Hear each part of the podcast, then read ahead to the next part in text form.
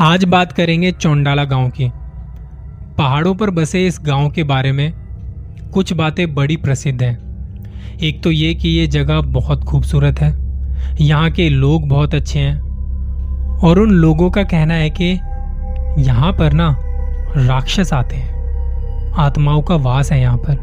और गाँव वालों को उनसे बचाने आती हैं अप्सराएँ। असल में चौंडाला में सच बताऊँ तो पहले कुछ नहीं है। चौंडाला एक बहुत बड़े पहाड़ की तलहटी में बसा हुआ है। करीब दस हज़ार फीट की ऊंचाई पर है। इस पहाड़ का नाम है खैंट पर्वत। एक ऐसा पर्वत जिसके बारे में लोग कहते हैं कि यहाँ राक्षस और परियाँ रहती हैं। हम सभी बचपन से परियों की कहानी सुनते आ रहे हैं कि परियाँ सुंदर होती हैं, उनमें जादुई ताकतें होती हैं। ऐसी ना जाने कितनी ही कहानियाँ।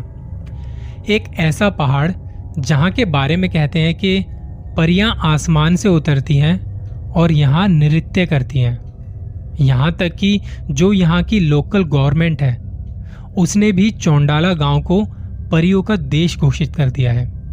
चौंडाला गाँव का जो बोर्ड है, उस पर भी लिखा हुआ है चौंडाला और उसके नीचे लिखा हुआ है परियों का देश। ये कहानी एक पत्रकार की है। इन्होंने यहाँ जाने से पहले यहाँ के एक लोकल पत्रकार से बात की। इस जगह को और ज़्यादा जानने की कोशिश की, कहा कि मैं यहाँ आना चाहता हूँ और यहाँ के बारे में ये सब कुछ सुना है। मुझे कुछ खास पता नहीं। ये यहाँ मेरा पहला विज़िट होगा। तो पत्रकार ने कहा, जी, आप कभी भी आइए, आपका स्वागत है। आपको जो भी मदद चाहिए होगी, वो आपको मिलेगी। अब जब ये सफ़र शुरू हुआ चौंडाला गाँव तक के लिए। तो इस सफ़र में बहुत सारे सवाल दिमाग में आ रहे थे कि चौंडाला गाँव कैसा होगा? खेंट पर्वत कैसा होगा?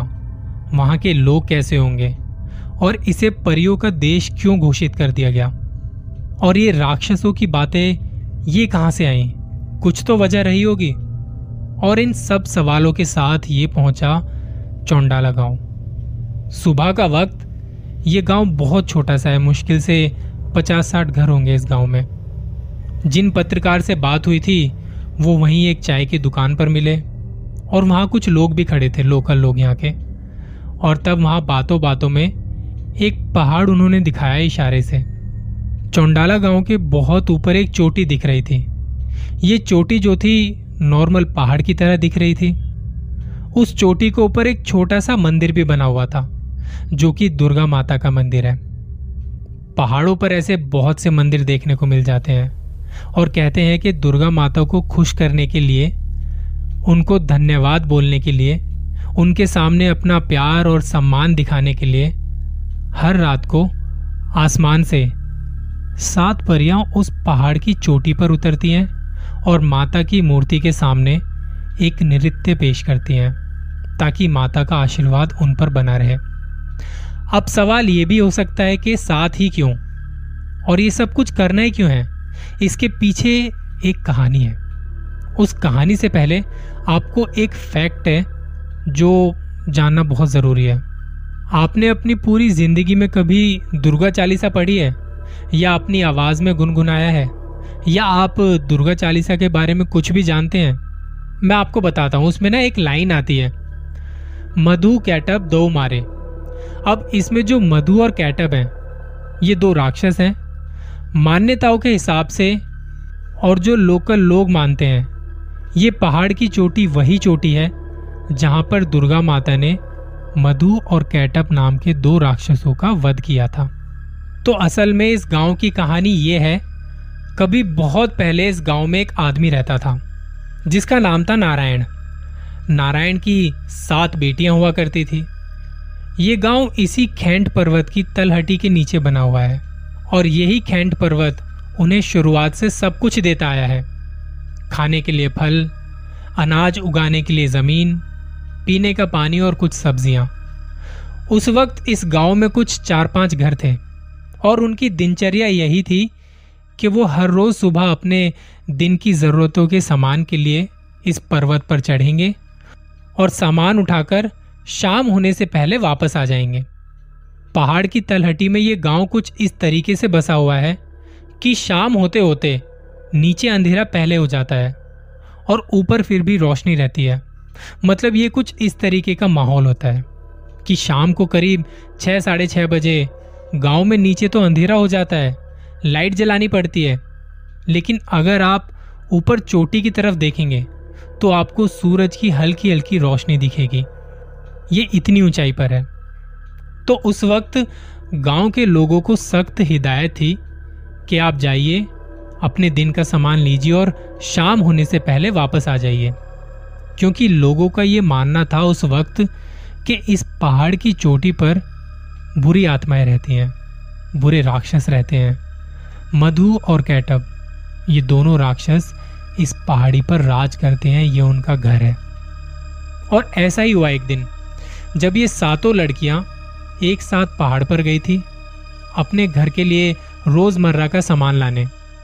लेकिन जब वो वापस उतर रही थी तो इनके साथ हुआ एक छल, यानी कि धोखा। इनके ऊपर एक जानवर का हमला होता है। उस जानवर से बचने के लिए ये इधर उधर भागती हैं और घर जाने का, यानी कि पहाड़ से उतरने का रास्ता भटक जाती हैं। अब यहाँ पे बनता है एक भ्रम।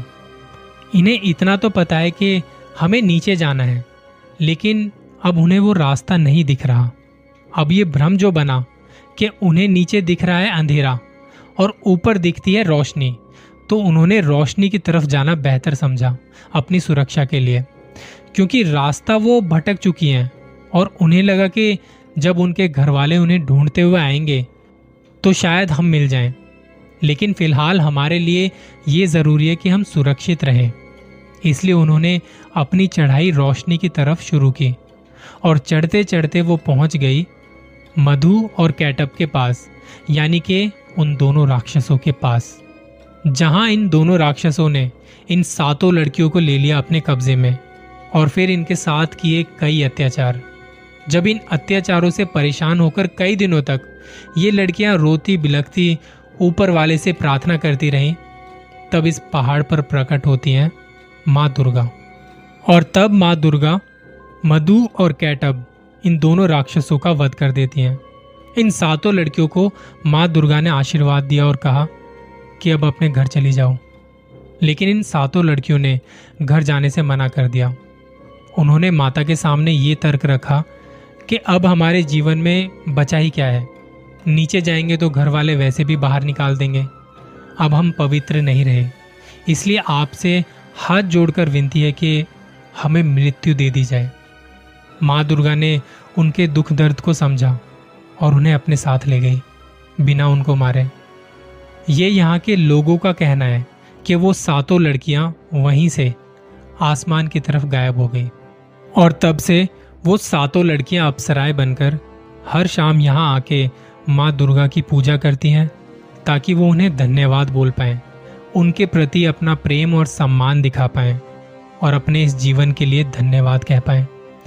धीरे धीरे गाँव वालों ने उस जगह पर एक मंदिर बनवा दिया है, और जब भी कोई वहाँ चढ़ता है तो माँ दुर्गा की वहाँ पूजा की जाती है। जो लोग रात में वहाँ रुकते हैं कभी कभी ऐसा होता है, उन्हें एक कमरे में रहने के लिए कहा जाता है, और वो कमरा बाहर से बंद कर दिया जाता है। और उन्हें ये बात पहले ही बताई जाती है कि ताकि वो सातों अप्सराएँ जब धरती पर आए और कोई भी इंसान उनकी पूजा में दखलंदाजी ना कर सके। उन्हें खुद भी नहीं पता कि अगर ऐसी दखलंदाजी होती है तो उसका अंजाम क्या होगा। इसलिए उनकी सुरक्षा के लिए वहाँ उन्हें एक कमरे में बंद कर दिया जाता है। पत्रकार ने हिम्मत करके इस जगह को इन्वेस्टिगेट करने का मन बनाया। गाँव वालों ने भी कह दिया कि ठीक है आप ऊपर जाइए। आपको कोई कमरे में बंद भी नहीं करेगा। आपको जो मशीनें लगानी है, लगाइए और इन्वेस्टिगेट कीजिए। अब जब ऊपर की चढ़ाई शुरू की, मुझे उन्होंने मेरा साथ देने के लिए एक लड़का बताया, जिसका नाम था सोम। सोम गाँव का ही लड़का था और यहाँ के छोटे मोटे काम किया करता था। उस लड़के की उम्र 18-20 साल रही होगी।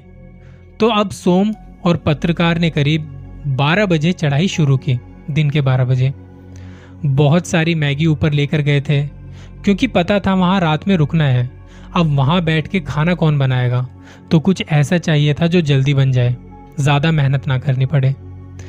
इस चढ़ाई के दौरान एक समय ऐसा भी आया कि जब हिम्मत जवाब देने लगी कि भाई अब नहीं चढ़ा जाएगा।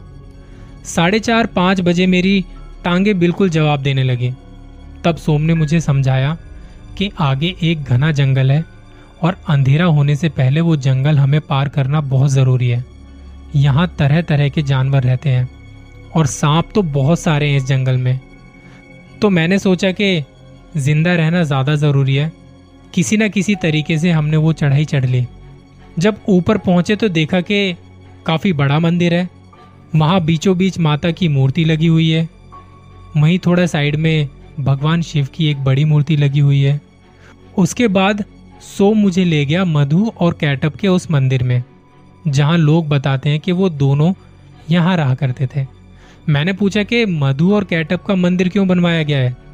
तो सोम ने बताया कि ये मंदिर नहीं है, ये बस एक स्मारक के तौर पर बनवाया गया है कि यहाँ पर वो दोनों रहा करते थे। उसके अंदर दो राक्षसों की मूर्ति लगी हुई थी, बाहर ताला लगा हुआ है, उनकी कोई पूजा वूजा नहीं होती, लेकिन वहाँ पर ऐसा कुछ था। उसके बाद हम गए एक और छोटे मंदिर में, जहाँ पर उन सातों लड़कियों के बारे में लिखा हुआ था। उनके मंदिर बने हुए थे। छोटे छोटे जैसे पिंड होते हैं, वैसे बने हुए थे। हम यहाँ बात कर रहे थे सात छोटे मंदिर, मधु कैटअप का मंदिर, दुर्गा माता का मंदिर, एक तरह का पूरा धार्मिक माहौल। साढ़े छः बजे के आसपास भी ज़रा ज़रा सी रोशनी थी। इतना थक जाने के बाद मुझे लगा कि पहले एक घंटा आराम करूँगा। फिर देखते हैं क्या करते हैं। सोम ने चाय बनाई हमने चाय पी। अंधेरा हुआ। साढ़े आठ बजे के आसपास मैंने सोम से बातचीत करनी शुरू की। तो सोम ने बताया कि गाँव में ऐसे बहुत से लोग हैं जिन्होंने उन परियों को देखा है। अभी जो जंगल पार करके हम आए हैं ना, कहते हैं उस जंगल में सात रोशनियाँ चलती हुई दिखाई देती हैं। अब मैं ऐसी जगह पर हूँ जहाँ पर रात में परियाँ आने वाली हैं और मुझे पूरी तैयारी कर लेनी चाहिए अपनी रात की इन्वेस्टिगेशन के लिए। मैंने इस जगह को एक बार बहुत अच्छी नज़र से देखा। आवाज़ें सुन रहा था। कौन कौन सी आवाज़ें कहाँ से आ रही हैं? रात का तापमान यहाँ एक डिग्री था उस वक्त। सोम ने वहाँ आग का इंतज़ाम भी किया। मैंने अपनी मशीनें निकाली और उन्हें इंस्टॉल किया। तकरीबन दस बजे तक यहाँ अच्छे से रीडिंग ली। सवा दस बजे तक कुछ इंस्टॉल करके, मशीनें इंस्टॉल करके, वहाँ इस वक्त तक कुछ नहीं था। साढ़े दस बजे के आसपास सोम को कहा कि भूख लग रही है। हमने मैगी बनाई, मैगी खाई। करते करते साढ़े ग्यारह बज गए। हम मंदिर के ठीक बाहर बैठे हुए थे आग जला के। इतनी देर हम बैठे रहे, इस वक्त तक यहाँ कोई हलचल नहीं थी। अब समय बीता, आधी रात का वक्त हुआ। तकरीबन एक सवा एक बजे कोई हलचल हुई, पर यह कोई जानवर की हलचल थी। सोम ने कहा कि बाघ आया है, भागो। हमने छुपने की जगह ढूंढी। इसके बाद सबसे पहले तो हम भागे कमरे की तरफ़। कमरे में पहुँचे, कमरे को बंद किया। दरवाजे को अच्छे से बंद किया, कहीं कोई सच में बाघ है तो दरवाज़ा उससे ना खुलने पाए। यह हलचल कुछ देर बाहर सुनाई दी और लगी रहा था कि कोई जानवर है। करीब आधे घंटे बाद हम बाहर निकले। अब कोई आवाज़ नहीं थी वहाँ पर। पूरी रात हमने यूँ ही घूमते हुए बिताई और यकीन मानिए, कोई हलचल नहीं थी। मशीनों में भी कुछ नहीं आया। कब सुबह हो गई पता नहीं चला। हम फ्रेश हुए, बैठ के बातें की। मैंने सोम से पूछा, पूरी रात तुम यहाँ रहे? अब बताओ। कि क्या सच में परियाँ आती हैं? तो सोम का कहना था कि आप आए हैं तो नहीं आई, वरना आती हैं। अब मैं क्या बहस कर सकता था उससे इस बात पर? बिना बहस किए अपना सामान पैक किया और वापस नीचे उतर गए। सोम ने मुझे जाते हुए कहा, आप अपने कैमरे की रिकॉर्डिंग एक बार ठीक से ज़रूर चेक कीजिएगा। मैं उसकी बात मान जब गाड़ी में बैठा था, तब कैमरे की फुटेज देख रहा था। और अब जो मैंने देखा, उसे देख मेरी हालत खराब हो गई। रात के दो बजे जब मैं कमरे के बाहर था और सोम मुझसे थोड़ी दूरी पर था, तब मैंने देखा कि मेरे पीछे कुछ परछाई साफ़ साफ़ नज़र आ रही थी। मुझे नहीं पता वो परछाई क्या थी और किसकी थी। शायद सोम ने उन्हें देख लिया था और तभी उसने कहा था कि अपने कैमरे की रिकॉर्डिंग एक बार फिर से देखना।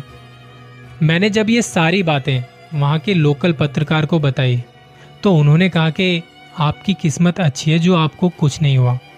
वरना वहाँ पे तो लोगों के साथ ऐसा ऐसा होता है, जिसकी कल्पना भी नहीं की जा सकती। शायद मेरी रक्षा भी उन सातों अप्सराओं ने की थी, जैसे वो पूरे गाँव की रक्षा करती हैं। तो ये थी कहानी चोंडाला गाँव के राक्षसों की। क्या आप विश्वास करते हैं ऐसी पुरानी मान्यताओं पर? बताइएगा ज़रूर।